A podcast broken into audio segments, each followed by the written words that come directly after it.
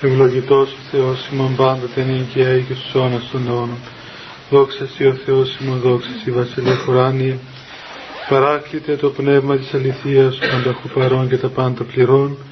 Ο θησαυρός των αγαθών και της ζωής χορηγός ελευθέ και σκήνωσον εν ημίν. Και καθάρισον ημάς από πάσης κυλίδος και σώσον αγαθέτας ψυχάς ημών. Αμήν. Καθίστε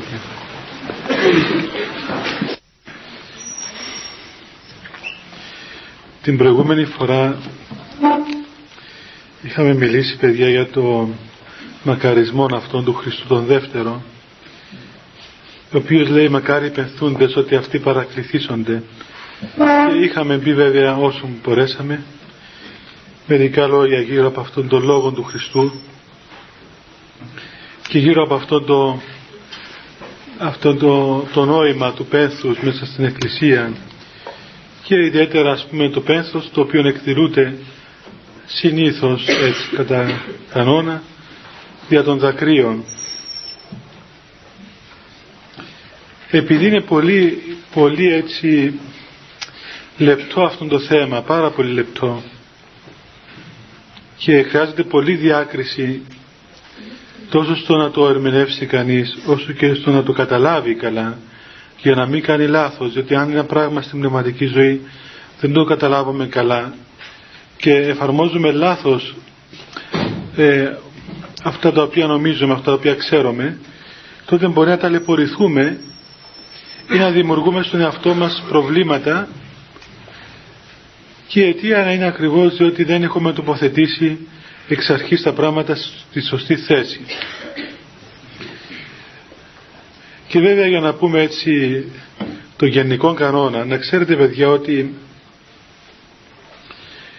από μια ομιλία ας πούμε, είτε ακόμα και από ένα βιβλίο, όσο σπουδαίο και να είναι, και όσο καλή να είναι και ομιλία και να είναι και καλός αυτός που τα λέει, δεν μπορεί κανείς να πάρει ας πούμε πράγματα τα οποία να τα εφαρμόσει στον εαυτό του χωρίς να ερωτήσει εάν ας πούμε αυτά τα πράγματα ταιριάζουν να τα κάνει ο ίδιος αν μπορεί να τα κάνει ή αν είναι ώρα να τα κάνει ή και κατά πόσον πρέπει να τα κάνει. Διότι λέμε ας πούμε ένα παράδειγμα για τα δάκρυα. Αλλά θέλει πολύ διάκριση διότι αν κάποιος άνθρωπος είναι ας πούμε καταθλιπτικός δηλαδή έχει ψυχολογικά ας πούμε θέματα και πάσχει από κατάθλιψη. Έχει προβλήματα ας πούμε άλλης μορφής ή ξέρω εγώ η ιδιοσυγκρασία του η ψυχική δεν αντέχει και αρχίσει ας πούμε να ε, δημιουργεί καταστάσεις μέσα του στις οποίες να πεθεί και να κλαίει και να ε, κρατά τον εαυτό σε μια πεθυτική κατάσταση. Αυτός ο άνθρωπος όχι μόνο δεν θα βοηθηθεί πνευματικά αλλά και θα πάθει κακό δηλαδή θα δημιουργήσει πρόβλημα στον εαυτό του γι' αυτό έτσι το λέμε ότι όλα αυτά τα πράγματα και που διαβάζουμε στους βίους των Αγίων και στα έργα των Αγίων Πατέρων αλλά και που ακούμε στις ομιλίες και που κουβεντιάζουμε μεταξύ μας πρέπει να τα περνούμε όλα από την κρίση του πνευματικού μας πατρός, του πνευματικού μας ιατρού ο οποίος θα μας οδηγήσει, θα μας πει αν μπορούμε και πόσο μπορούμε και πώς μπορούμε να τα εφαρμόσουμε. Και ένα πράγμα είναι καλό, δηλαδή μια πνευματική ας πούμε άσκησης, μια πνευματική δηλαδή αγωγή όπως είναι αυτό το κατά Θεόν πένθος το οποίο μιλήσαμε την άλλη φορά είναι καλό, είναι ωφέλιμο αλλά έτσι ε, να ξέρετε ότι θα κρίνετε έτσι κατά γενικό κανόνα κάθε πράγμα που το οποίο εφαρμόζεται στη ζωή σας θα το κρίνετε από τα αποτελέσματά του όπως μας είπε ο Χριστός παιδιά. Εκ των καρπών αυτών επιγνώσεστε αυτούς δηλαδή από, τι καρπούς παράγει θα καταλάβετε και από πού προέρχεται. Δηλαδή ε, κάθε πράγμα το οποίο είναι από τον Θεό δεν οδηγεί τον άνθρωπο ποτέ σε, σε αδιέξοδο δεν οδηγεί τον άνθρωπο σε απόγνωση δεν τον οδηγεί τον άνθρωπο σε κατάθλιψη ούτε σε απελπισία ούτε δηλαδή δεν βυθίζει τον άνθρωπο ποτέ μέσα στο σκοτάδι τα έργα του Θεού και τα, οι ενέργειες του Θεού. Μπορεί να φαίνεται ας πούμε ότι προς στιγμή υπάρχει θλίψης, υπάρχει σκότος, υπάρχει ξέρω εγώ όλα αυτά τα πράγματα, αλλά όμως πάντοτε υπάρχει το αντίβαρο. Υπάρχει το αντίβαρο το οποίο είναι η ελπίδα στον Θεό. Όπως λέει και ο Απόστολος Παύλος στην προς επιστολή ότι ομιλώντας για τη λύπη ότι κατά Θεόν λύπη ε, μετάνοια απεργάζεται ενώ η, του κόσμου λύπη θάνατον κατεργάζεται. Δηλαδή για να βλέπουμε ότι, ότι οι θλίψεις μέσα μας δεν μας οδηγεί σε μετάνοια με ελπίδα και χαρά αλλά μας οδηγεί σε ένα σκότος πνευματικό και σε μια έτσι αποθάριση, σε ένα θάνατο χωρίς ελπίδα, χωρίς τίποτα το οποίο να μας ε, βοηθά τότε να καταλάβετε ότι αυτή η λύπη, αυτή η θλίψη δεν είναι η θλίψη περί της οποίας ομίλησε ο Χριστός και την οποία είχαν οι Άγιοι. Θα πούμε ε, μερικά πράγματα αλλά πριν ε, ας πούμε έτσι κάτι το οποίο είναι αυτές τις μέρες και έχει ένα σωρό χαρτιά εδώ που λένε το ίδιο πράγμα αυτό για αυτή την εικόνα που έγινε στη μονή του Κίκου που δακρύζει. Εσείς πιστεύω ότι θα την είδατε στην τηλεόραση, αν δεν έχετε πάει κιόλας εκεί. Ε, εγώ δεν την είδα ούτε στην τηλεόραση ούτε στη, δεν έχω πάει. Αλλά ε, βέβαια δεν, δεν αφισβητώ, ας πούμε, αλίμονο να αφισβητήσω με ένα γεγονός τέτοιο, το οποίο δεν είναι πρώτη φορά. Τέτοια γεγονότα έγιναν πολλές φορές στην, στην ζωή μας, ας πούμε. Βέβαια αυτό, να πω τώρα τον λογισμό μου, δηλαδή τι, τι σκέφτομαι εγώ. Έγινε εκεί στο συγκεκριμένο μοναστήρι ακριβώς για να δοθεί έκτασης. Και αντί να γίνεται οπουδήποτε αλλού, ίσως να περνούσε απαρατήρητο, όπως και έχουν γίνει και άλλα τέτοια στην Κύπρο. Στα Λεύκαρα, ας πούμε, πριν ένα-δύο χρόνια έγιναν τα ίδια, στη Μονή του Αγίου Γεωργίου, στον Αλαμάνο, σε ένα χωριό εδώ στη Λευκοσία. Ε, κατά καιρούς συμβαίνουν τέτοια, αλλά περνούν απαρατήρητα, δεν ακούγονται, ξέρω εγώ. Αυτό έγινε ακριβώς στον Κίκο, ο οποίος είναι ξέρω το κέντρο της Κύπρου ας πούμε. Το, το κέντρο της Κύπρου ε, της πνευματικής ας πούμε έτσι, ξέρω εγώ των μονών. Ε, για να πάρει έκταση και να ακουστεί σε όλη την Κύπρο. Το πρώτο είναι αυτό. Δεύτερο βέβαια να πούμε ότι δεν χρειάζεται και καμιά φιλοσοφία να πει κανείς ότι ε, όταν όταν δακρύζει κάτι και ένας άνθρωπος άμα δακρύζει δεν δακρύζει ξέρω εγώ από ευτυχία. Μπορεί να δακρύζει από ευτυχία αλλά ε, δεν έχουμε αυτό το φαινόμενο ας πούμε ξέρω εγώ στους Αγίους. Όταν, όταν ας πούμε είναι κάτι το καλό δεν δακρύζουν ξέρω εγώ εικόνες έτσι. Όταν είναι μια ευλογία, όταν είναι μια ιδιαίτερη χάρη, γίνεται άλλο γεγονός. Συνήθως. Ευωδιάζουν εικόνες, βγάζουν μύρο, όπως έχει και στην Ελλάδα και στην Κύπρο εικόνες που αναβλύζουν μύρο. Έχω δει και εγώ αρκετές φορές δηλαδή, εικόνες που αναβλύζουν πολύ μύρο, βγάζει από πάνω μύρο. Και το μαζεύει κανείς. Αυτό είναι μια ευλογία. Μπορεί να πει κανείς ότι είναι μια ε, ένδειξη ας πούμε ευλογίας, μια χάρη, το, το καλό, το χαρούμενο. Αλλά το δάκρυο οπωσδήποτε είναι ένδειξη θλίψεως, πένθους. Τώρα, γιατί ας πούμε δακρύζει η εικόνα της Παναγίας; Αυτό είναι καλό που δακρύζει η εικόνα της Παναγίας διότι είναι μια ένδειξη ότι ε, η πρόνοια του Θεού η οποία προνοεί τον, τον άνθρωπο και προνοεί και εμάς βέβαια αφού και εμείς είμαστε τέκνα του Θεού και είμαστε δημιουργήματα του Θεού και παιδιά του Θεού ασφαλώς με αυτόν τον τρόπο θέλει να μας δείξει ας πούμε ότι πρέπει κάπως να, να διορθώσουμε τα πράγματα και να πλησιάζουμε τον Θεό ώστε να αποφευχθεί ένα μεγαλύτερο κακό. Δηλαδή βλέπετε στην Παλαιά Διαθήκη όταν, όταν η Νινεβή, η πόλη αυτή, η αρχαία της, του αρχαίου κόσμου στην Ισοποταμία θα καταστρέφεται η Νινεβή λόγω των πολλών αμαρτιών των κατοίκων της.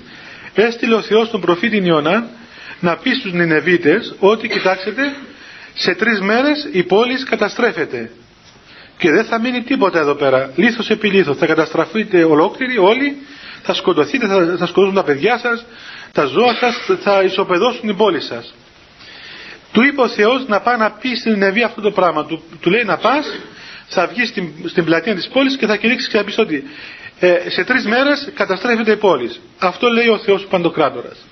Ο, ο, ο Ιωνάς όμως προφήτης ήξερε το Θεό και του λέει κοίταξε εγώ θα πάω να πω στην Νεβή αυτό το πράγμα αλλά εσύ του Θεού τώρα. Εσύ είσαι φιλάνθρωπος και είσαι έσπλαχνος. Μόλις τους πω εγώ ότι, ότι να καταστραφεί η πόλη τους αυτοί θα αρχίσουν να κλαίνε και να οδύρονται και να μετανοούν και εσύ θα τους λυπηθείς και δεν θα καταστρέψεις την πόλη και εγώ θα βγω ψεύτης και εσύ θα κάνεις ας πούμε άλλα, άλλα πράγματα.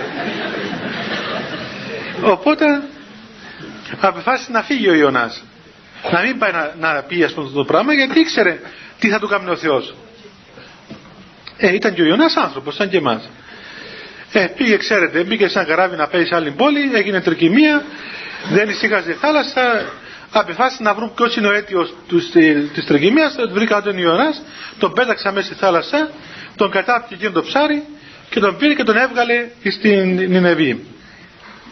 Και ξέρετε να πω και κάτι τώρα ε, νομίζαμε ότι είναι φυσικό αυτό το πράγμα το ψάρι. Πριν δύο χρόνια θυμάστε που ένα παιδάκι το είχε ένα δελφίνι ένα, μέσα στο στόμα του πόσες μέρες, ένα μήνα. Και το πήγε και το έβγαλε. Δεν το άκουσατε αυτό; Ναι. ε, το άκουσες Μάρια; Ναι. οπότε έχετε ελπίδα και εσείς την άφαρα μέσα στη θάλασσα θα σας καταπιεί κανένα δελφίνι και...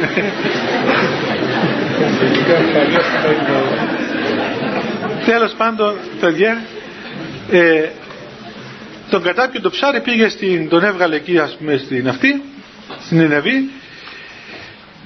Τι να κάνει, αυτός ήταν αναγκασμένος να πει το λόγο του Θεού. Και είπες στην Ενεβή ότι σε τρεις μέρες καταστρέφεται η πόλη σας. Αυτοί τα άκουσαν αυτό το πράγμα, έκαναν νηστείες, έκαναν προσευχή, δεν έφαγαν τίποτα τρεις μέρες, έκλεγαν, ε, ούτε και τα ζώα τους δεν τα τάισαν, λέει η Γραφή, ότι ενίστευσαν και τα ζώα ακόμα. Και τα μωρά και τα ζώα και οι άνθρωποι ε, φόρεσαν ας πούμε ρούχα πέθυμα, έβαλαν σταχτούς στο κεφάλι τους, ε, κλαθμούς και οδυρμούς και ο Θεός άλλαξε το σχέδιο και είπε ότι δίδεται παράταση σε 100 χρόνια στην Νινεβή. Και η Νινεβή δεν καταστράφηκε. Ο Ιωνάς βγήκε πάνω σε ένα βουνό που έβλεπε την πόλη και περίμενε από στιγμή στη στιγμή να καταστραφεί. Μόλις κατάλαβε ότι ο Θεός άλλαξε τα πράγματα, πάρε τα βάλε κατά του Θεού και του είπε ορίστε. Δεν το ήξερα εγώ ότι έτσι θα κάνεις. Εγώ ρεζιλεύτηκα, βγήκα ψεύτης, εσύ βγήκες αληθινός. Οπότε τότε λέει η γραφή ότι ήταν, ήταν καλοκαίρι, ήταν μεσημέρι και αυτός ε, είχε ζέστη πολύ, ήταν κεφαλακρός ο Ιωνάς και έκατσε κάτω από μια κολοκυθιά και η οποία σκέπαζε τη φαλάκρα του, να μην, να μην τσουρουφλιστεί το κεφάλι του. Ε, και ευχαριστιόταν κάτω από αυτήν την δροσιά. Βέβαια, αν πάτε πραγματικά σε στις χώρες Αίγυπτο, Μεσοποταμία, είναι μεγάλη υπόθεση ο ήλιος, φοβερό πράγμα. Όμως διέταξε ο Θεός ένα σκουλίκι και πήγε και έκοψε την οικολογηθιά και μαράθηκε. Και λυπήθηκε αυτός γιατί τον έκαψε το καύμα του ήλιου, του κατέκαψε το κεφάλι του. Και άρχισε να στενοχωριέται γιατί να, να ξεραθεί αυτό το φυτό; Και ο Θεός του λέει ότι αν εσύ για μια κολοκυθιά λυπήθηκες εγώ δεν θα λυπηθώ την πόλη τη μεγάλη αυτή που έχει τόσες χιλιάδες ανθρώπους και έτσι τον εδίδαξε τον Ιωνά από αυτόν το απλό πράγμα να είναι έσπλαχνος και να μην πιάνεται με ανθρώπινα κριτήρια. Τώρα για να πάμε στα δικά μας. Ε,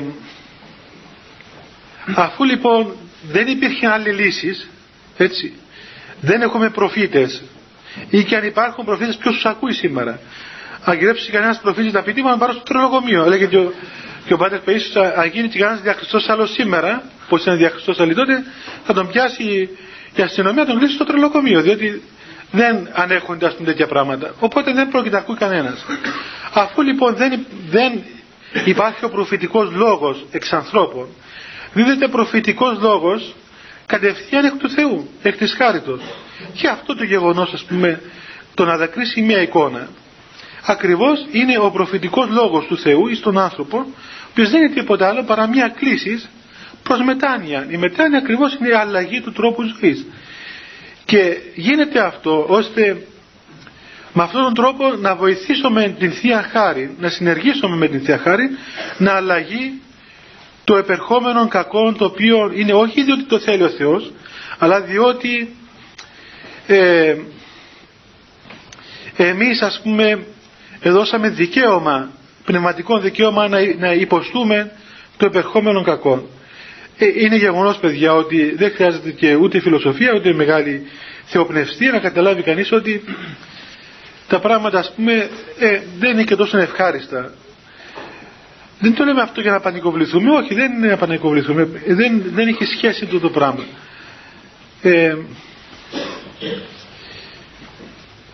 ούτε να, να πούμε ότι ξέρω εγώ να μας πιάσουν οι Τούρκοι ας πούμε. Ούτε αυτό είναι δυσάρεστο. Ούτε είναι μη γελάτε αλλά ήρθε προχθές στο μοναστήρι ένα παιδί από ένα χωριό που είχε Τούρκους παλιά. Αυτό το παιδί έτσι ήταν ε, καλό παιδί ας πούμε. Έτσι γενναίο παιδί ας πούμε. Και ήταν και πατριώτης. Οπότε μου λέει πάτερ να μου δώσεις ευλογία να πάω, έχεις στο χωριό μας και ένα μιναρέ, ένα τζαμί, που κάθε λίγο έρχονται και το βάφουν, ας πούμε, το που διατηρίζουν οι, οι δικοί μας οι Έλληνες και να το διατηρήσω. Και να μου δώσει ευλογία να πάω του βάλω μια βόμβα να το ρίξω κάτω. Του λέω, κοίταξε, το τζαμί δεν είναι Κάνει κανέναν κακό στο χωριό σου. Πάτε στο τζαμί, εσείς κάθε μέρα λέω: Ποιος θα πάει στο τζαμί από εμάς; Πάει κανένας μέσα, όχι. Είναι άδειο, άδειο. Δεν είναι νεκρό, νεκρό. Οπότε τι είπα να χαλάσει την βόμβα, ας πούμε, στο τζαμί. Πάει να αντίλαξε καμιά δισκοθήκη καλύτερα και κανένα από αυτά τα κέντρα που συχνάζεται όλοι, ας πούμε. Πιο πολύ ωφέλεια θα κάνεις κάνοντας αυτό το πράγμα παρά το τζαμί. Το τζαμί δεν κάνει κακό, ας πούμε, και γιατί να το τεινάξουμε στο νερό το τζαμί. Δεν, δεν πάμε στο τζαμί εμείς, πάνε αυτοί που θέλουν να πάνε, δικαίωμα έχουν άνθρωποι. Αλλά υπάρχουν άλλα τζαμιά τα οποία λειτουργούν έτσι, είναι κατάσπαρτος ο τόπος και αυτά τα τζαμιά όλα και αυτοί οι ναοί των, των δαιμόνων ας πούμε και των ειδόλων των συγχρόνων κάνουν φοβερότερο κακό από αυτά τα πράγματα. Και λέει κανείς παιδιά ας πούμε πιάνομαι και λέμε για τους Τούρκους και ξέρω εγώ. Στην Τουρκία αν πάτε θα δείτε ότι οι Τούρκοι δεν έχουν να επιδείξουν τίποτα άλλο παρά μόνο χαρέμια και έρχονται και δείχνουν τα για ποτήρια που γράφει πάνω πίεδεξε αυτού πάντε, σου λέει αυτό το κάνει η πρόγονη μας. Εμείς πήγαμε στην Νίκαια, εκεί στο Ίσνικ το λένε τώρα αυτοί, και ήρθε ο Τούρκος να μας ξεναγήσει στη, στο μουσείο της Νικαίας και ήρθε και μου δείχνει ένα Άγιο Ποτήριο. Εμένα μου λέει: Βλέπεις αυτό, λέω: Βλέπω.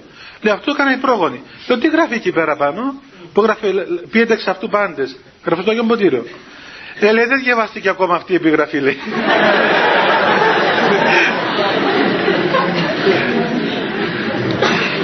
Αφού τι να πει, πότε κανένα ποτήρι αυτή. Αλλά δεν έχουν τίποτα να επιδείξουν.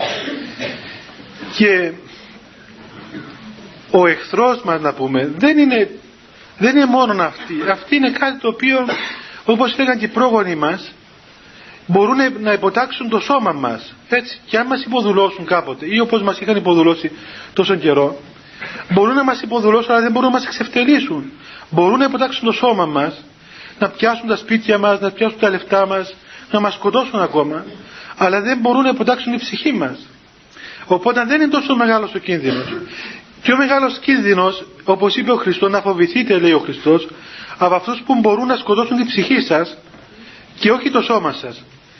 Οπότε αυτά τα, τα ψυχοφθόρα όλα πράγματα τα οποία υπάρχουν και αυτά τα, οι αιστείες να πούμε, οι ψυχοφθόρες είναι πολύ πιο επικίνδυνες από τα τζαμιά των Τούρκων και από όταν θα μας πιάσουν κάποτε οι Τούρκοι ή δεν θα μας πιάσουν. Και όταν παρακαλούμε τον Θεό για ένα πράγμα, έτσι παρακαλούμε τον Θεό ας πούμε, ξέρω εγώ να μην, μας, να μην γίνουμε υπόδουλοι των Τούρκων, να ελευθερωθούμε, να μας ελευθερώσει. Ή τουλάχιστον δεν μας ελευθερώσει, να μην σκλαβωθούμε και εμείς που είμαστε εδώ δίθεν ελεύθεροι. Ή παρακαλούμε τον Θεό ξέρω να βρέξει, να μην... Εσείς βέβαια δεν καταλαβαίνετε πόσο ανάγκη έχουμε από βροχές, ότι χωρίς βροχές να η οικονομία του τόπου και οι άνθρωποι ας πούμε θα φτωχύνουν. Αλλά όταν βλέπει κανείς ότι όλα αυτά τα αγαθά δεν χρησιμοποιούνται για το καλό, τότε δεν έχουμε και μούτρα να πούμε του Θεού. Τι να του πούμε; Βρέξε Θεέ μου να πάει η οικονομία μας καλά, να γυρίζουμε τη νύχτα στην Αγία Νάπα. Δηλαδή τι θα, τι θα του πεις του Θεού; Ή ξέρω εγώ, ελευθέρωσε και την υπόλοιπη Κύπρο να γεμώσουμε και την αμόγωστο με μπειραρίες και με κλαπ και με πάπε και με, ε, και με καζίνα και με... Δηλαδή είναι κάτι το οποίο να πούμε νομίζω δεν στέκει. Ο Θεός κάνει αυτά τα πράγματα παιδιά όταν ε, δίνει δηλαδή έναν, έναν δώρο στον άνθρωπο όταν αξιοποιείται αυτό το πράγμα. Όταν δεν αξιοποιείται η ελευθερία, ο πλούτος, κάτι, δεν δίδεται. Διότι θα γίνει για το κακό του ύστερα. Οπότε κανείς αν θέλει να ελευθερωθεί ας πούμε, πρέπει πρώτα να, να γίνουμε εμείς σωστά πνευματικά ελεύθεροι, να αξιοποιήσουμε την υπάρχουσα εδώ ελευθερία και έτσι μετά είμαστε ικανοί να κάνουμε ας πούμε και τα υπόλοιπα σωστά. Διαφορετικά δεν έχουν αξία οι τόποι. Πρώτα η ψυχή μας έχει αξία, το είναι μας, η υπόστασή μας. Να γίνουμε εμείς όντως ελεύθεροι άνθρωποι. Εάν εμείς είμαστε ελεύθεροι άνθρωποι, τότε δεν μπορούν να μας υποδουλώσει κανένας. Και νομίζω έτσι, για να θυμηθούμε και την Παναγία του Κίκου, ότι αυτό είναι και το νόημα της εικόνας, των δακρύων και τουλάχιστον πιστεύω ότι οπωσδήποτε ε, σε, σε ανθρώπους που έχουν ανοιχτή ψυχή, έτσι, απλή καρδιά, αυτό το πράγμα θα μιλήσει. Τώρα ο καθένας θα το προσλάβει κατά την δική του διάθεση. Ε, δεν, έχει, δεν έχει ανάγκη ο Θεός αναγνώρισης των ενεργειών Του. Εμείς έχουμε ανάγκη από τον Θεό. Ε, εάν εμείς το, το λάβουμε για το καλό θα μας πει σε καλό. Εάν το περιφρονήσουμε θα απολαύσουμε άξια των, των καταστάσεών μας. Τέλος πάντων. Και να συνεχίζουμε για τα δάκρυα για μας. Διότι αφού δεν κλαίμε εμείς κλαίνουν εικόνες τώρα. Αλλά πρέπει να όπως είπαμε και την άλλη φορά που αφήσαμε το θέμα αυτό στη μέση να δούμε για τα δάκρυα παιδιά. Είπαμε την προηγούμενη φορά ότι τα δάκρυα είναι μια εκδήλωση σε αυτού του πένθους το οποίο είπε ο Θεός. Και το πένθος αυτό γεννάται ε, κυρίως εκ της συνέστησης της σχέσεώς μας με τον Θεό βλέποντας δηλαδή το που είναι ο Θεός και πώς είναι ο Θεός και πού είμαστε εμείς και πώς είμαστε εμείς αυτή η σχέση, αυτή η αίσθησης της μετάνοιας γεννάει το πένθος και το πένθος εκδηλώνεται δια των δακρύων. Υπάρχουν περιπτώσεις που υπάρχουν άνθρωποι που δεν μπορούν να κλάψουν. Όμως υπάρχει στην ψυχή τους αυτή η κατάσταση του πένθους. Αυτό είναι το ζητούμενο. Δεν, είναι, δεν υπάρχει λόγος δηλαδή αν κάποιος κλαίει πολύ ή κλαίει λίγο. Διότι ακόμα και στην φύση των ανθρώπων έτσι, οι γυναίκες κλαίουν πιο πολύ. Κλαίνε πάρα πολύ ας πούμε. Με το παραμικρό κλαίνε όσο θέλουν και όταν θέλουν. Ενώ οι άνδρες δεν κλαίνε ας πούμε ε, πάντοτε ας πούμε έτσι. Ε; Θα αρχίσουν κλάμα να μας αποδείξουν ότι ε, δεν πειράζει. Καλό είναι να κλαίει ο άνθρωπος. Ε, οι πατέρες είπαν ότι υπάρχουν τριών ειδών δάκρυα. Τα πρώτα δάκρυα είναι ας πούμε τα, τα φυσικά δάκρυα, τα οποία κάποιος άνθρωπος τα, τα έχει, τα εκδηλώνει όπως είπαμε και την άλλη φορά για κάποιο συγκεκριμένο γεγονός φυσικό. Δηλαδή ένας πόνος, μια ασθένεια, ένας θάνατος, μια αποτυχία, ε, ένα παράπονο, ξέρω εγώ, μια αδικία, μια διακοπή κάποιας σχέσης. Αυτό γεννούν, γεννούν δάκρυα, γεννούν πόνο και δάκρυα. Αυτό είναι φυσικά φαινόμενα, οπωσδήποτε δεν έχουν καμιά ιδιαίτερη έτσι, πνευματική υπόσταση. Όμως και αυτά ακόμα παιδιά μπορούν να χρησιμοποιηθούν, μπορούν να, να πολιαστούν δηλαδή, να αλλαγούν και να γίνουν πνευματικά δάκρυα εάν ο άνθρωπος ε, δεχθεί το φυσικό γεγονός του πόνου, της αρρώσκειας, του θανάτου, της αδικίας, το οποιοδήποτε ας πούμε, ακόμα και της αμαρτίας του, δηλαδή μια αμαρτία που έκαμε τσικλέ για την αμαρτία, δηλαδή υφίσταται τις συνέπειες, ξέρω τον πιάσαν και τον βάλα στη φυλακή τον έδεραν ας πούμε. Και είναι συνέπειες της, της ανοησίας του, της, της αμαρτίας του.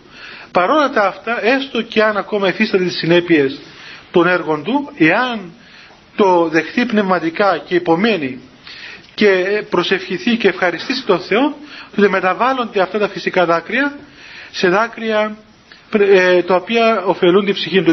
Δηλαδή αξιοποιεί τα φυσικά γεγονότα σε πνευματική ωφέλεια μέσα του. Υπάρχουν άλλα τα δάκρυα παιδιά τα οποία λέγονται από τους πατέρες άκαρπα δάκρυα ή ξέρω εγώ ε, ας το πούμε εμπαθή δάκρυα. Και αυτά τα δάκρυα είναι τα δάκρυα που προέρχονται από τα πάθη μας και ξέρουμε πολύ καλά ότι πολλές φορές ο άνθρωπος κλαίει ας πούμε από το θυμό του όταν νευριάσει και ξέρω εγώ αρχίζει να κλαίει από τα νεύρα του αυτό είναι εμπαθές δάκρυο, δεν είναι κατά Θεόν. Ή κλαίει, ξέρω εγώ, από φιλιδονία. Έτσι επιθυμεί να κάνει κάποια αμαρτία και διηγώντας την αμαρτία, ξέρω εγώ, ή σκεφτόμενος ε, τρέχουν τα μάτια του, ή εποθεί να κάνει κάτι. Ή από φιλοδοξία, από εγωισμό. Σκέφτεται τον εαυτό του σε μια θέση φιλόδοξον εγωιστική και κλαίει. Ή οτιδήποτε. Ξέρω, οι πατέρες έτσι να έγραψα μερικά εδώ, λένε ότι υπάρχουν τα άκαρπα δάκρυα τα οποία είναι είτε από φιλιδονία, είτε από φιλοδοξία, είτε από ευθυξία, δηλαδή κάποιος εθίγηκε, δηλαδή κάτι του είπαν, ας πούμε και βλέπεις ε, μπορεί να γεμίσουν με μάτια του δάκρυα, διότι εθίγηκε. Και είναι και αυτό μια λεπτή μορφή εγωισμού, ανθρώπινου βέβαια, αλλά όμως είναι κάτι το οποίο αφορά την, την, την ασθένεια την ανθρώπινη. Υπάρχουν λοιπόν και δάκρυα παιδιά από σκληρότητα. Δηλαδή ο άνθρωπος σαν τέτοια σκληρότητα μέσα στην καρδία του και από αυτήν την πολύ σκληρότητα ε, επειδή δηλαδή δεν μπορεί ας πούμε να κάνει τίποτα είτε έχει γίνει τόσο σκληρός απέναντι στα γεγονότα, στα πράγματα μπορεί να κλαίει αλλά όχι από, ε, από ευαισθησία αλλά από σκληροκαρδία. Δηλαδή μπορούμε να πούμε ότι αυτό είναι το άκρο το ξέρω εγώ της, της διαστροφής των δακρύων διότι τα δάκρυα κυρίως ε, αναβλύζουν από την πολύ ευαισθησία του ανθρώπου.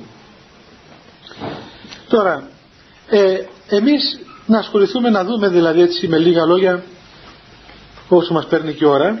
Και είπα να τα κάνουμε λίγο συστηματικά αυτή τη φορά για να μην σας ζαλίσω. Ε, τι, τι εννοούμε με τα πνευματικά δάκρυα.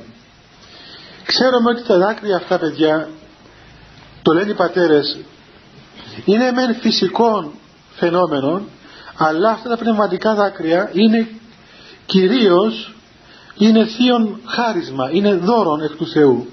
Είναι χάρισμα από τον Θεό το οποίο δίδεται όταν ο άνθρωπος ε, εργάζεται δηλαδή καλλιεργεί τον εαυτό του προς αυτόν τον σκοπό.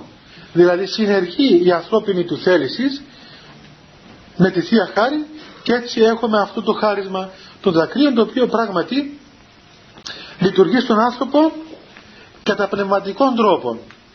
Αυτός ο τρόπος ο πνευματικός ξεκινά πρώτα από τη γνώση του εαυτού μας όπως είπαμε προηγουμένως δηλαδή δίδεται στον άνθρωπο μία επίγνωσης του τι είναι.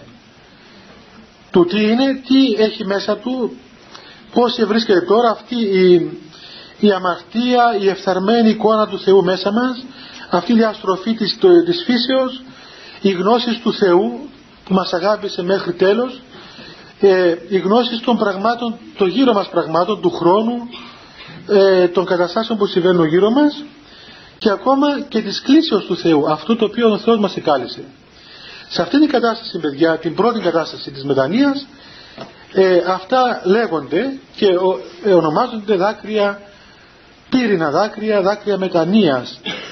Δάκρυα τα οποία σαν μια φλόγα δηλαδή κατακαίουν την καρδία του ανθρώπου, τη λιώνουν την καρδία και ο άνθρωπος διέρχεται τότε ε, ένα διάστημα χρόνου ανάλογα με τις δυνάμεις του ανάλογα με την πνευματική του ας πούμε ε, δύναμη ανάλογα ακόμα και το, με της χωρητικότητα της καρδίας του και με την πρόνοια του Θεού ένας διάστημα χρόνου.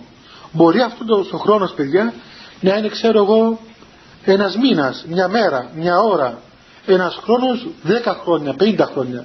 Κανείς δεν ξέρει.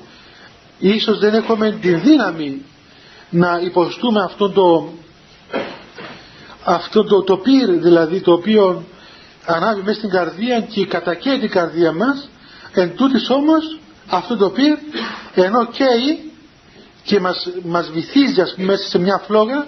Αυτή η φλόγα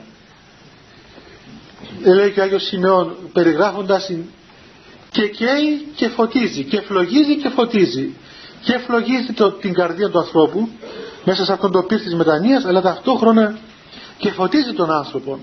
Δηλαδή είναι και οδυνηρή διότι οδυνάται ο άνθρωπος πονεί, θλίβεται. Για αυτό το πράγμα αλλά συγχρόνως είναι και φωτεινή και παρηγορεί τον άνθρωπο διότι είναι εκ του Θεού. Και όπως είπαμε τα εκ του Θεού οι εκ του Θεού ενέργειες δεν οδηγούν ποτέ σε, ε, σε δύσκολες καταστάσεις έτσι αδιέξοδες. Εάν διαβάσετε ας πούμε βίους Αγίων και ιδιαίτερα αυτό το τον πατέρα Σοφρόνιο, τα έργα του πατρός Σοφρονίου, περιγράφει εκεί το δικό του στάδιο αυτό των δακρύων και λέει ότι ε, πολλές φορές δεν προλάμβανε όταν ήταν εκεί στην έρημο ε, στο Άγιον Όρος που έμενε σε μια σπηλιά μέσα. Η σπηλιά αυτή ήταν δίπλα από εκεί που μέναμε και εμείς. Μια σπηλιά πάνω από τη θάλασσα. Ε, δεν προλάβαινε πολλές φορές να κλείσει την πόρτα. Δηλαδή μόλις προλάβανε να κλείσει την πόρτα αμέσως αναλυόταν σε δάκρυα. Και μία φορά έμεινε πεσμένος κάτω προσευχόμενος και, και κλαίγοντας και δεν ήξερε μετά έχασε την, το λογαριασμό και δεν ήξερε ε, ούτε αν είναι μέρα ούτε αν έκλεισε το, το παράθυρο ας πούμε και δεν ήξερε ούτε τι μέρα είναι ούτε τίποτα. Μέσα στο κελίδι δεν μπορούσε να καταλάβει ούτε αν είναι νύχτα ούτε αν είναι μέρα έπρεπε να δει έξω. Και μία φορά ας πούμε τέλος πάντων πολλά μπορεί να διηγηθείς κανείς να μην βγαίνουμε και από, το, από την ώρα. Αλλά αυτή η αίσθηση της μετανοίας βγάζει το, ξεκολλάει τον άνθρωπο από όλα τα παρόντα πράγματα. Δηλαδή είναι, είναι ένα, ένα, ένα, ένα πυρ, μια φωτιά η οποία λιώνει οτιδήποτε δεν είναι αιώνιο. Έτσι λιώνει και τα διαλύει όλα. Όπως λέει κάπου μέσα η γραφή ότι ε, όλα θα δοκιμαστούν διαπυρός και θα κατακαούν τα άχυρα και τα ξύλα και ξέρω εγώ και θα μείνουν αυτά τα οποία είναι από χρυσό. Έτσι δηλαδή ο άνθρωπος που διέρχεται αυτή την, το στάδιο της πύρινης αυτής μετάνοιας μέσα στο είναι του, στην, στην κατάσταση του ε, φεύγουν όλα, όλες οι τοξίνες, όλα τα πράγματα τα, τα βλαβερά, όλα τα μάτια ξεκαθαρίζουν και αξιοποιούνται το κάθε ένα πράγμα πάει στη θέση του και ξεκολλάει ο άνθρωπος και μπορεί τότε να καταλάβει τι τελικά έχει αξία, ποιος είναι ο σκοπός της ζωής του, τι πρέπει να κάνει και αν ας πούμε είναι ανάγκη να ασχοληθεί και με, και με υλικά πράγματα ακόμα ή και με μάτια πράγματα ακόμα, δηλαδή πρέπει να δουλέψει, να βγάλει λεφτά, ξέρω εγώ αυτά, το κάνει, αλλά είναι ελεύθερος από αυτά. Δηλαδή χρησιμοποιεί την ύλη, δεν χρησιμοποιείται υπό της ύλης. Χράται το κόσμο, χρησιμοποιεί τον κόσμο, αλλά δεν καταχράται του κόσμου. Δεν, δηλαδή δεν υποδουλώνεται σε αυτά τα πράγματα του κόσμου. Ε, νομίζω εδώ να σας διαβάσω έτσι ένα-δυο ε, στοιχεία από το, από, τα, από το, ένα βιβλίο του πατρός Σοφρονίου το οποίο μιλάει ακριβώς για αυτό το γεγονός της δικής του ας πούμε καταστάσεως. Λέει λοιπόν κάπου εδώ παιδιά ότι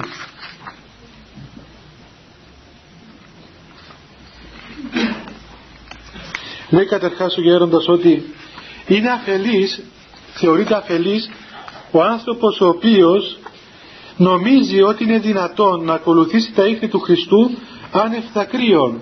Δηλαδή θεωρείται αφέλεια αυτό το πράγμα από τους πνευματικούς ανθρώπους, από τους Αγίους ανθρώπους το να νομίζουμε ότι θα ακολουθήσουμε τον Χριστό χωρίς δάκρυα. Τώρα μου πείτε πού πάνε όλα αυτά που μάθαμε στο κατηχητικό ξέρω εγώ ότι άμα ακολουθούμε τον Χριστό θα είμαστε σαν κάτι χασοχαρούμενα Mickey Mouse που κυκλοφορούν ξέρω εγώ σε κάτι προς την νίκη να σου πώς τα λένε και τα ε; η ζωή του παιδιού. Διαβάζετε μας τα μικρή ζωή του παιδιού. Ε, δεν πειράζει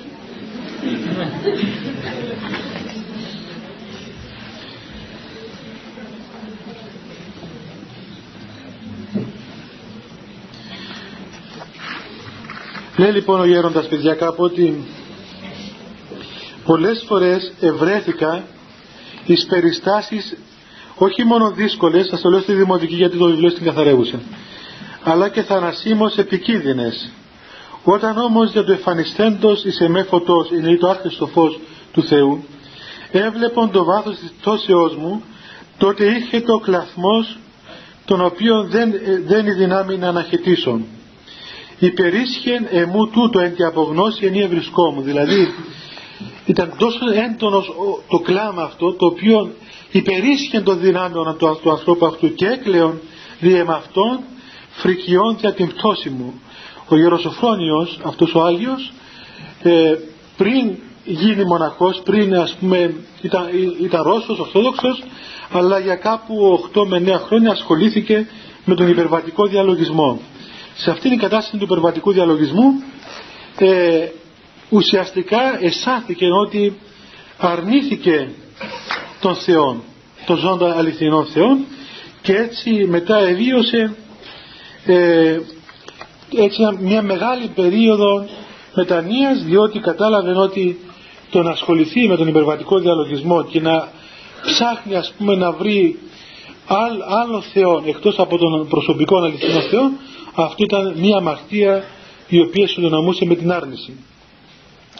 Τέλος πάντων διήθεν αυτό το, το μεγάλο στάδιο της μετανοίας το οποίο παιδιά είναι απερίγραπτον δεν περιγράφεται.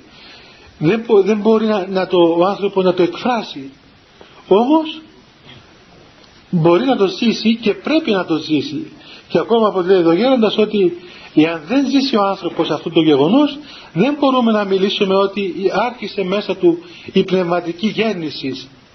Δηλαδή για να καταλάβουμε ότι άρχισε όντως να αναγεννόμεθα εν Χριστώ αυτό θα καταλάβουμε εάν περάσαμε το στάδιο της μετανοίας των δακρύων. Αυτό είπαμε παιδιά προηγουμένως ότι μπορεί να είναι και, και μια ώρα ας πούμε ανάλογα με τις δυνάμεις μας δεν μπορούμε να το ξέρουμε εμείς αυτό όμως δεν σημαίνει ότι ε, α, ωραία, του περάσαμε τώρα και τώρα δεν κλαίμε. Έτσι. Ή όχι πάλι να νομίζουμε ότι οι χριστιανοί, οι άνθρωποι του Θεού, είναι, ξέρω εγώ, από αυτούς τους ανθρώπους που κρατάνε το μαντήλι και σκούζαν μάτια τους. Ούτε εκείνο ούτε το άλλο. Ε, είναι, αυτές είναι πνευματικές καταστάσεις, δηλαδή δεν έχουν καμιά σχέση με τα δάκρυα, τα φυσιολογικά δάκρυα. Ούτε με το πέθος το φυσιολογικό, είναι κάτι άλλο. Είναι κάτι που βιώνεται μέσα στην καρδιά του ανθρώπου δεν παθαίνει ο άνθρωπος τίποτα ε, ξέρω εγώ ούτε στο σώμα του, ούτε στο στομάχι του, στην καρδιά τίποτα από όλα αυτά τα πράγματα είναι ανεξάρτητα από τις ψυχολογικές επιπτώσεις ε, κάποιος ρώτησε προχθές και τι να κάνουμε ας πούμε ε, δηλαδή πως μπορούμε να βρούμε τα δάκρυα; Πες ότι δεν έχουμε δάκρυα και αφού διαβάζουμε και λέμε και λέει και ο Χριστός μακάρι πενθούντες ότι αυτοί παρακληθήσονται άρα ο Χριστός δεν λέει ψέματα τα παγκιάγει Άρα πρέπει να αρχίσουμε να κλαίμε. Και να σας πω και ένα, ένα ανέκδοτο, δηλαδή όχι ανέκδοτο για να γελάσετε, σοβαρό, απλώς δεν είναι ανέκδοτο, δεν έχει εκδοθεί δηλαδή. Ε, από αυτήν την έννοια. Ξέρετε ότι στην Μικρά Ασία, στην Καπαδοκία, οι άνθρωποι είχαν, ήταν πολύ έτσι ενάρετοι άνθρωποι. Και ήταν ασκητικοί άνθρωποι γιατί ήταν γεμάτο μοναστήρια, ασκητήρια εκεί και ήταν και ο Μεγάλος Βασίλειος, αυτοί όλοι οι μεγάλοι ασκητές, οπότε οι Καπαδόκες ήταν άνθρωποι οι οποίοι ζούσαν έντονα αυτή την ορθόδοξη παράδοση της ασκητικής πολιτείας. Και μας έλεγε ο γέροντας ο πατής Παΐσιος, ο οποίος ήταν Καπαδόκης, στο χωριό τους, όταν πήγαιναν οι Τούρκοι το βράδυ, οι τσέτες, οι Τούρκοι, άκουγαν κλάματα. Και έλεγαν κλάματα, τι πάθανε αυτοί κάθε νύχτα, πεθαμένους έχουν και κλαίνε. Γύρισα ας πούμε έξω και έβλεπα μέσα εκκλησάκια από, από, από εδώ από εκεί ε, και άκουγα θρήνους, δάκρυα, κλάματα και τους έβγαζαν τρούλε αυτή τη νύχτα κλαίνε τη μέρα γελάνε. Δεν μπορούσαν να καταλάβουν δηλαδή, τι συμβαίνει. Για τους χριστιανούς, τους Ρωμιούς, τους Ορθοδόξους, τους Καπαδόκες αυτό ήταν κάτι το, το φυσιολογικό αφού έπιαναν τα μωρά τους και τα παίρναν στα σκητήρια και στα μοναστήρια και δίδασκαν τα παιδάκια να προσεύχονται, να κάνουν μετάνοιες και να προσεύχονται με τα δακρύων και έτσι κάναν όλοι. Όλοι κάναν αυτό το πράγμα. Θυμάμαι παιδιά στο Άγιο Όρος όταν ήμουν ήρθε κάποτε ένα, ένας Γάλλος ένας Γάλλος ένα παιδί 22 χρονών ήταν τότε ήρθε στη Νέα Σκήτη που είμαστε εκεί ο καημένος Γάλλος άθεος. Άθεος ήταν νομίζω βαφτίστηκε καθολικός θα γεννήθηκε αλλά ήταν άθεος. Ε, δεν ήξερε λέξη ελληνικά πήγε σε μια καλύβα εκεί οπότε ένα γεροντάκι παίρνει τηλέφωνο πάνω, πάνω σε εμάς και λέει έχει να δω Γάλλο λέει ούτε ξέρω το πότε πια λέξη. Ούτε εκείνο ξέρετε εγώ ξέρω ε, ελάτε τον πάρετε πάνω μήπως ξέρετε εσείς τι θα του πείτε πράγματι πήγαμε το, το συμμαζέψαμε το φέραμε πάνω στην καλύβα τη δικιά στο μεσημέρι να το βάλουμε να φάει εγώ ήξερα κάτι κουτσογαλλικά από το, από το γυμνάσιο τα είχα ξεχάσει κιόλας κάτι ξέρω εγώ τελείως απλά, ας πούμε, μην σας το πω και να ξεγελάτε. Κουτσά στραβά συνεννοηθήκαμε με αυτό βέβαια. Ε, είχαμε και, βρέθηκε και ένα λεξικό εκεί κοντά μας, γαλλικό. Λέγαμε και καμιά λέξη από το λεξικό. Τέλος πάντων, του είπαμε, φάει εδώ το μεσημέρι και μετά φεύγεις. Ήθελε να πάει κάποια περιοδία. Έφαγε, μετά που έφαγε νύσταζε, του λέμε αφού νύσταξες κοιμήθου και φεύγεις το απόγευμα. Μετά παρακοιμήθηκε, ξύμισε λίγο αργά. Εμείς κάναμε σπερινότερα που ξύμισε αυτός. Τέλος πάντων, να μην τα απολυλογούμε, το παιδί έμεινε, ε, έμεινε μερικές μέρες κοντά μας. Του άρεσε εκεί, είπε θέλω να μείνω εδώ. Του είπε του γέροντας μείνε. Έμεινε και ήταν, θυμάμαι, μεγάλη τη σαρακοστή αυτό το γεγονός και κάναμε τη λειτουργία των, των προγιασμένων δώρων και εκεί κάναμε τη λειτουργία του μεσημέρι ας πούμε τη λειτουργία αυτή οπότε το, το κλεισάκι μας στη, στην καλύβα που ήταν πολύ μικρό πάρα πολύ μικρό πόσο να σας πω πόσο είναι αυτός ο διάδρομος εμείς είμαστε τότε 20-22 μοναχοί και είχε μέσα εκκλησία 16 στασίδια μόνο οι υπόλοιποι είμαστε έξω μέναμε έξω από την εκκλησία και εγώ με τη λειτουργία από το παράθυρο γιατί δεν χωρούσαμε μέσα είχαμε πληθύνει πάρα πολύ αυτός καθόταν εκεί σε μια γωνιά και ήταν σκυφτός και προσευχόταν. Σε μια στιγμή μου λέει ο Γέροντας έλα να δεις κάτι. Είχε, είχε τράξει από τον τόπο του. Και πάω και τι να δω, πρώτη φορά είδα στη ζωή μου. Εκεί κάτω όπως έστε και, και ήταν έτσι σκυφτός είχε γίνει μια λίμνη κάτω στο δάπεδο. Και μου λέει βλέπεις αυτό το... Λέω τι είναι αυτό, μου λέει δάκρυα αυτού του παιδιού δάκρυα, τι να σας πω, ποταμούς δακρύων. Λοιπόν και έκλαιγε όλη μέρα. Και του λέω, ναι, τι είπατε και κλαίει, μήπως είναι αφήγη, μήπως είναι χρήματα, τι είπατε και κλαίει αυτό. Ε, και το ρωτούσαμε, ε, απλά, θέλεις χρήματα, παιδί μου, έχεις τίποτα ανάγκη. Λέει όχι, αλλά δεν ξέρω, πρώτη φορά στη ζωή μου κλαίω. Και δεν καταλάβαινε λέξη από τη λειτουργία που κάναμε εμείς βέβαια. Μετά βέβαια αφού έκλαψε έτσι δύο-τρεις μέρες, πήγε, πήγε στη Γαλλία και έκανε το στρατό του. Όταν ήταν στρατιώτης παιδιά, για να δείτε τι σημαίνει φλόγα, φλόγα Θεού. Αυτό το παιδί ήταν στρατιώτης και στην άδεια του έπιανε το αεροπλάνο από το Παρίσι και ερχόταν στο Άγιον Όρος.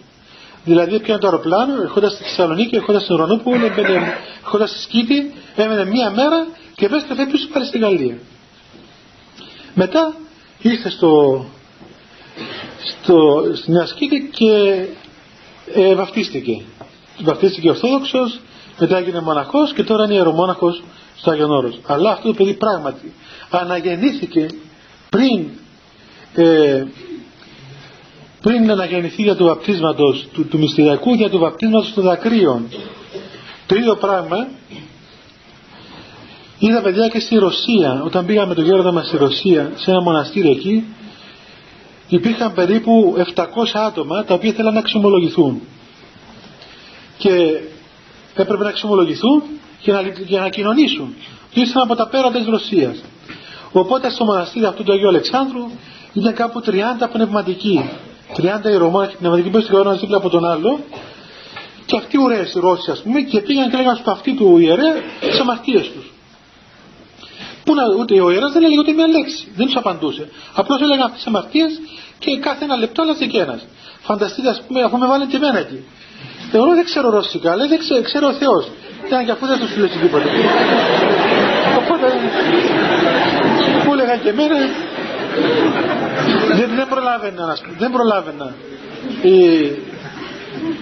δεν προλάβαιναν οι ιερείς να τους εξομολογήσουν. Μετά αυτοί όλοι οι 700 άνθρωποι σε, ένα μεγάλο χώρο έτσι μέσα στην εκκλησία ε, ο ένας από τους πνευματικούς τους εμίλησε όλους και τους ρωτούσε κάτι τους ρωτούσε στα ρωσικά και όλοι έλεγαν ναι ή όχι όλοι μαζί ξέρω εγώ ήταν σκεφτεί και έλεγαν ναι ή όχι κάτι τους έλεγε ερώτηση δεν ξέρω εγώ και μετά έσκυψαν όλοι αυτοί οι άνθρωποι όλοι και όλοι οι, ιερείς, όλοι οι πνευματικοί ιερείς οι 30 διάβασαν ταυτόχρονα τη συγχωρητική ευχή σε όλους αυτούς και αυτό διήρξε κάπου 10 λεπτά μέχρι να διαβάσουν γύρω σε στα ρωσικά, ήταν και πολλά οι Ρώσοι. Μετά σηκώστηκαν πάνω οι άνθρωποι αυτοί και μου λέει εκείνος ο, ο, ο ιερέας που ήταν μαζί μας, Ρώσος, ξέρει ελληνικά, μου λέει κοίταξε το δάπεδο. Και ούτε κοίταξε το δάπεδο. Κοιτάζω κάτω, λες είχε, το είχα σφουγγαρίσει εκείνη την ώρα.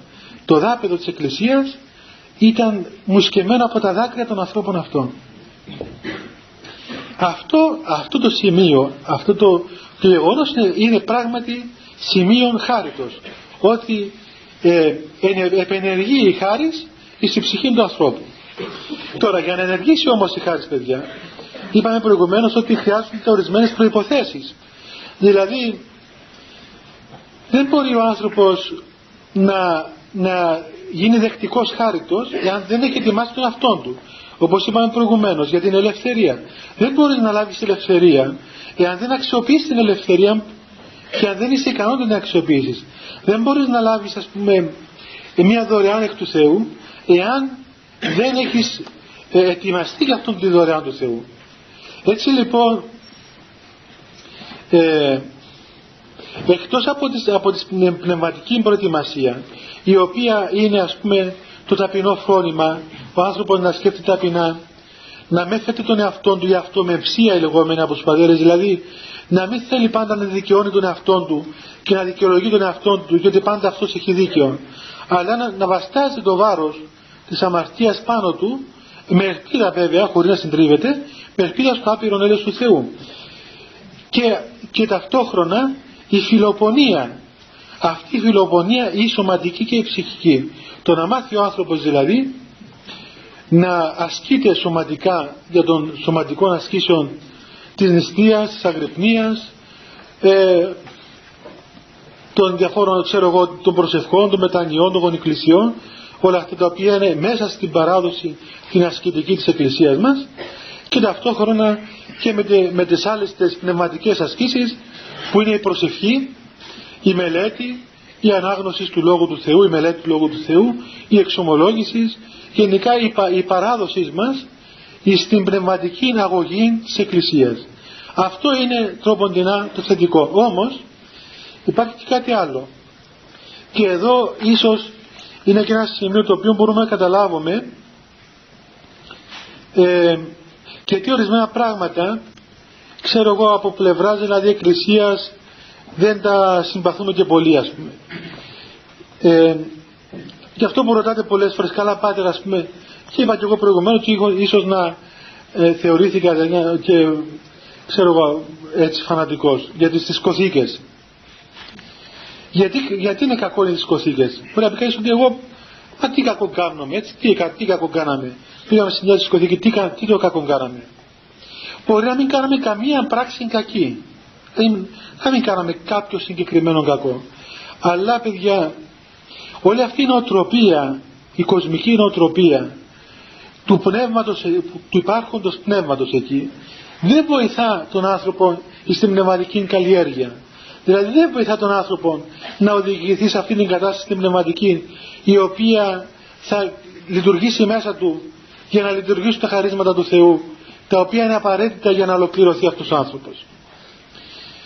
Εγώ να σας πω έτσι, να σας εξομολογηθώ κιόλας, στην εποχή μου δεν υπήρχαν δισκοθήκες. Εγώ επειδή γεννήθηκα και μεγάλωσα στη Λεμεσό, μόνο μια τότε βγήκανε νομίζω ότι πρωτοφάνηκαν οι δισκοθήκες στη Λεμεσό ή τις πρωτοάκουσα εγώ. Και πήγα μια φορά. Ήμουν μικρός, δηλαδή ήμουν νομίζω τετάρτη του γυμνασίου και κάποιος έλεγε στις δισκοθήκες και είπα και εγώ να πάω να πω μέσα. Τότε δεν ήμουν και πολύ της εκκλησίας, τότε άρχιζα ας πούμε να επιστρέφω στην εκκλησία.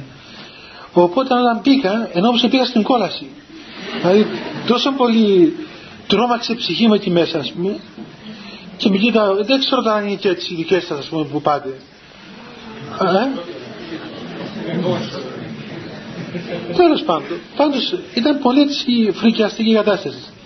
Δεν έχω πάει, αλλά ξέρετε τι, τι έχω δει; Μερικές φορές ε, μου φέρνουν κά, κάποιοι άνθρωποι ή κάποια παιδιά, ξέρω εγώ, έχει κάποιους ανθρώπους έξω, θα ξυλιάσουν αυτοί. Πάστε και αυτούς μέσα.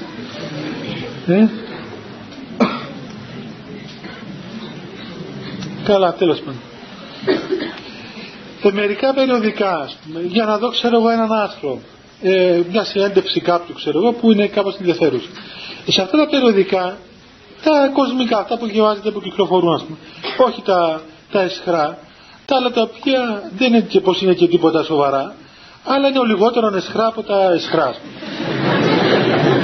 ε, σε αυτά τα ο λιγότερο εσχρά από τα άλλα περιοδικά έρχεται κάτι σελίδες μέσα που δείχνω φωτογραφίες από πώς είναι η νυχτερινή ζωή, ξέρω πώς το λέει εκεί πέρα, κοινωνική ζωή ας πούμε. Ε, νυχτερινή ζωή. Λοιπόν, και έχει φωτογραφίες από διάφορα τραπέζια που κάνουν, ας πούμε, στην τάδε δισκοθήκη, ξέρω εγώ, αυτή τη νύχτα ήταν αυτή, στην άλλη ήταν η άλλη. Και τους κοιτάω αυτούς με πολύ περιέργεια. Να δω, αφού δεν πάω, λέω, να δω και εγώ τι γίνεται εκεί μέσα, ας πούμε. Λοιπόν, κοιτάξτε τους παιδιά και εσείς καμιά ώρα, ας πούμε. Κοιτάξτε αυτούς τους ανθρώπους που είναι εκεί, τα πρόσωπά τους, την έκφραση αυτών των ανθρώπων. Νομίζω αυτό μιλά από μόνο του. Θα δείτε, θα δείτε ανθρώπους εκτός εαυτού. Εκτός εαυτού, πώς να τους περιγράψω, δηλαδή σαν κάποιον άνθρωπο ο οποίος έχασε τον εαυτό του και βρήκε πεταμένη μια μάσκα και τη φόρεσε ας πούμε και βλέπεις ανθρώπους χαμογελαστούς αλλά δίπλα στα χαμόγελα και ξέρω κάτι χαμόγελα και κάτι στάσεις και κάτι φιγούρες πούμε, έτσι, που μυρίζουν θάνατο. Δηλαδή μυρίζουν θάνατο αυτά τα πράγματα. Και γιατί μας μυρίζουν θάνατο; Γιατί ξέρουμε τι σημαίνει η οσμή ζωής που λέει ο Απόστολος Παύλος. Ότι άλλον η οσμή ζωής και άλλο οσμή θανάτου. Άλλο πράγμα όταν βλέπεις ας πούμε τα πρόσωπα των ανθρώπων του Θεού των Αγίων ανθρώπων ακόμα και των ανθρώπων που προσεύχονται. Ή και στην Εκκλησία ακόμα. Υπάρχει μια διάχυτος χάρης η οποία αποτυπώνεται στα πρόσωπα των ανθρώπων. Και μέσα σε αυτούς τους χώρους βλέπεις, το αισθάνεσαι, το καταλαβαίνεις ότι υπάρχει μια διάχυτη ατμόσφαιρα θανάτου ενός πράγματος χωρίς, χωρίς τίποτα, χωρίς νόημα. Και είναι μια βίωση αυτού του, του υπαρξιακού κενού του μηδέν, του τίποτα ας πούμε και το βλέπεις στα πρόσωπα αυτών των ανθρώπων και είναι και νέα παιδιά και είναι και τραγικό είναι τραγικότατο. Ξέρετε μια φορά έκοψα μια φωτογραφία τέτοια στο Άγιον Όρος και την έδωσα σε ένα φίλο μου ησυχαστή ένας σκητήριο που έμεινε εκεί πιο κάτω ο οποίος όταν το είδε αυτό έκλαιγε μια εβδομάδα. Και δεν μπορώ να βλέπω αυτή τη φωτογραφία μα πως είναι αυτοί οι άνθρωποι έτσι; Είναι πράγματι όπως λέει εκεί στην ακολουθία της κηδείας ότι βλέπουμε την κατ' Θεού ε, φθαρίσαν την, την ωραιότητα της, της εικόνας του Θεού. Μέσα στον τάφο άμορφων άδοξων μη έχουσαν είδος. Και κλαίμε διότι βλέπουμε το, τον αθάνατον άνθρωπο τον κατ' Θεού νεκρό πτώμα μέσα στον τάφο λόγω της πτώσεως. Αυτή η εικόνα η άλλη είναι πιο τραγική από το πτώμα των σωματικών. Γιατί ξέρουμε θα αναστηθεί και υπάρχουν άλλες διαδικασίες τέλος πάντων αλλά αυτό το άλλο είναι, είναι ένα πτώμα ψυχικών, πνευματικών το οποίο αντανακλάται και σωματικά. Τώρα δεν ξέρω φαντασίες με αυτά τα πράγματα. Όπως θέλετε πέστε τα. Εγώ σας λέω τι αισθάνομαι. Εάν είναι ψέματα ε, το πολύ πολύ αυγό ψεύτης. Αλλά νομίζω εσείς που πάτε σε αυτούς τους τόπους πολλοί πάτε πήγατε τέλος πάντων μπορεί να πάτε ε, μακάρι παιδιά αυτοί οι τόποι ξέρετε μακάρι λέει κανείς αφού αναπαύονται εκεί να πήγαιναν τουλάχιστον να τους δίνετε λίγη χαρά θα ήταν και λίγο χαρούμενοι άνθρωποι ας πούμε. Αλλά ε, από τους καρπούς βλέπουμε. Δες τους καρπούς αυτών των πραγμάτων. Τι καρπούς έχουν; Δηλαδή τι δίδουν στον άνθρωπο τελειώνουν τα γλέντια και πάνε πίσω και δέρνονται. Μετά από ένα γλέντι συνήθως άμα είναι και παντρεμένοι ξέρω εγώ δέρνονται, μαλλιοτραβιούνται, σκοτώνονται ε, κλαίνουν, δίνονται ξέρω εγώ γίνεται χαμός αλλά δεν, δεν υπάρχει μια, μια συνέχεια αυτού του πράγματος αυτής της χαράς Τέλος πάντων, για να τελειώσω τουλάχιστον αυτό το, το, μικρό θέμα, δεν το τελειώσαμε παλιάς. Είναι μια η ώρα. Ε, τα αποτελέσματα λένε οι πατέρες αυτού, του, αυτού του, του πένθους είναι πρώτα ε, η κάθαρση της καρδιάς δηλαδή όταν κλαίει ο άνθρωπος κλάψει εκ της μετανοίας καθαρίζει η καρδιά του από όλα αυτά τα τραύματα της αμαρτίας, το βάρος, την ενοχή, την ασθένεια, όλα αυτά τα συμπλέγματα της αμαρτίας καθαρίζουν. Όλα καθαρίζουν. Και μετά αφού καθαρίσουν και πληθεί η καρδία των πολλών δακρύων, τότε έρχεται η ειρήνη μέσα μας μια ειρήνη έτσι αδιασάλευτος, μια τάρακτος ειρήνη μια διενεκής ειρήνη που δεν εξαρτάται από τα εξωτερικά γεγονότα είναι η λεγόμενη ειρήνη της συνειδήσεως και μετά από αυτό αρχίζει σιγά σιγά να ανατέλει μέσα στην καρδιά μας η χαρά. Τότε γίνεται αυτό το οποίο ονόμασαν οι πατέρες χαροποιών πένθος ή χαρμολύπη. Δηλαδή εκ του πένθους αυτού γεννάται μία χαρά. Μία χαρά μεγάλη, αναβλύζει, αναβλύζει χαρά ο άνθρωπος. Και δεν είναι μια χαρά σαν αυτό το τραγούδι που λέω έχω μια χαρά τραλαλά ξέρω εγώ. Έτσι. Είναι μια χαρά η οποία δεν είναι, δεν είναι ας πούμε εξωτερική. Δεν είναι ε, ας πούμε ξέρω εγώ γελία. Τον άνθρωπο αυτή η χαρά τον, τον προσγειώνει, τον κάνει ας πούμε χαριτωμένον, έτσι χαριτωμένον. Ο οποίος συνδυάζει την χαρά, τη λύπη, το πένθος σε μια θαυμαστή ισορροπία και ο άνθρωπος αποκτά μια αρμονία παιδιά. Δηλαδή έτσι με δύο λόγια μετά από, από το βάπτισμα των δακρύων της μετανοίας έρχεται η κάθαρση της καρδίας μετά την κάθαρση έρχεται η ειρήνη της συνειδήσεως και μετά έρχεται η αρμονία της πνευματικής χαράς ε, υπάρχουν και άλλα τα οποία θα πούμε την άλλη φορά δεν θα προλάβουμε τώρα μήπως θέλετε να πούμε τίποτα έχετε καμιά απορία παιδιά;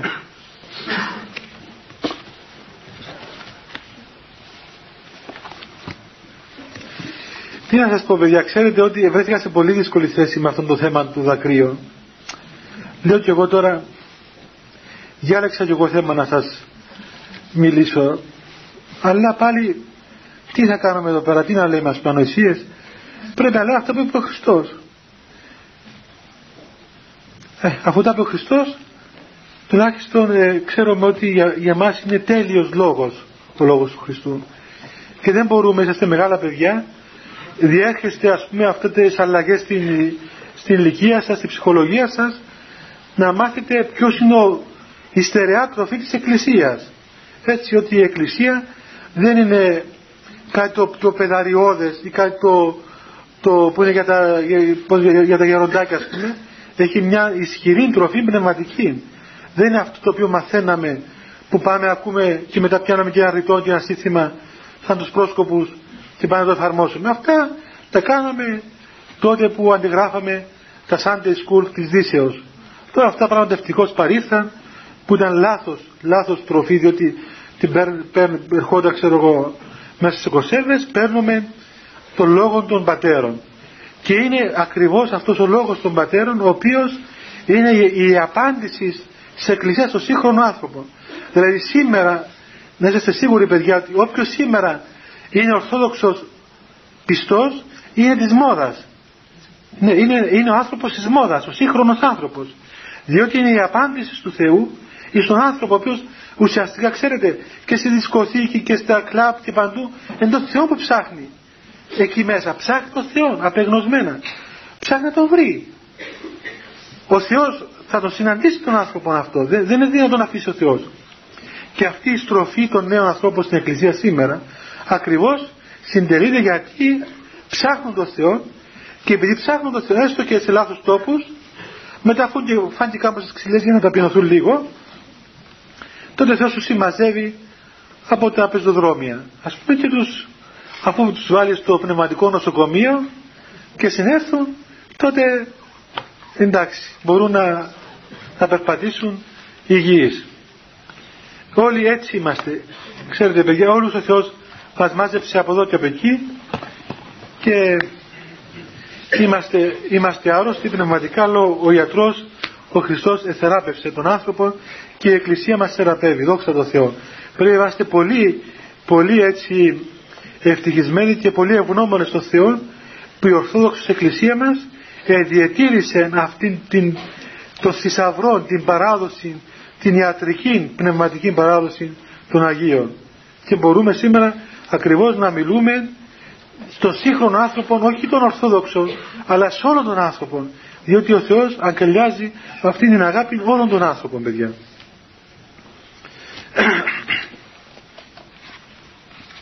Αφού δεν θέλετε να πείτε τίποτα, να σας πω εγώ για να πάτε σπίτι σας. Η επόμενη φορά θα είναι σήμερα πέντε που έχουμε; Όχι. Τρεις. Ε, στις 17 17 του Φεβρουαρίου παιδιά. Ημέρα Δευτέρα και την ίδια ώρα θα κάνουμε προσευχή και να πηγαίνουμε Χριστέ το φως του αληθινών το φωτίζουν και αγιάζουν πάντα άνθρωπον ερχόμενοι στον κόσμο σημειωθεί το εφημάς το φως του προσώπου σου. Είναι αυτό ψώμεσα φως το απρόσιτον και κατεύθυνον τα διαβήματα ημών προς εργασία των εντολών σου, πρεσβείες της Παναχράντου σου Μητρός και πάνω στον Αγίον Αμήν. Διευχόντων Αγίων Πατέρων ημών Κύριε σου Χριστέ ο Θεός, ελέησον ημάς Αμήν. Καληνύχτα παιδιά, στο καλό.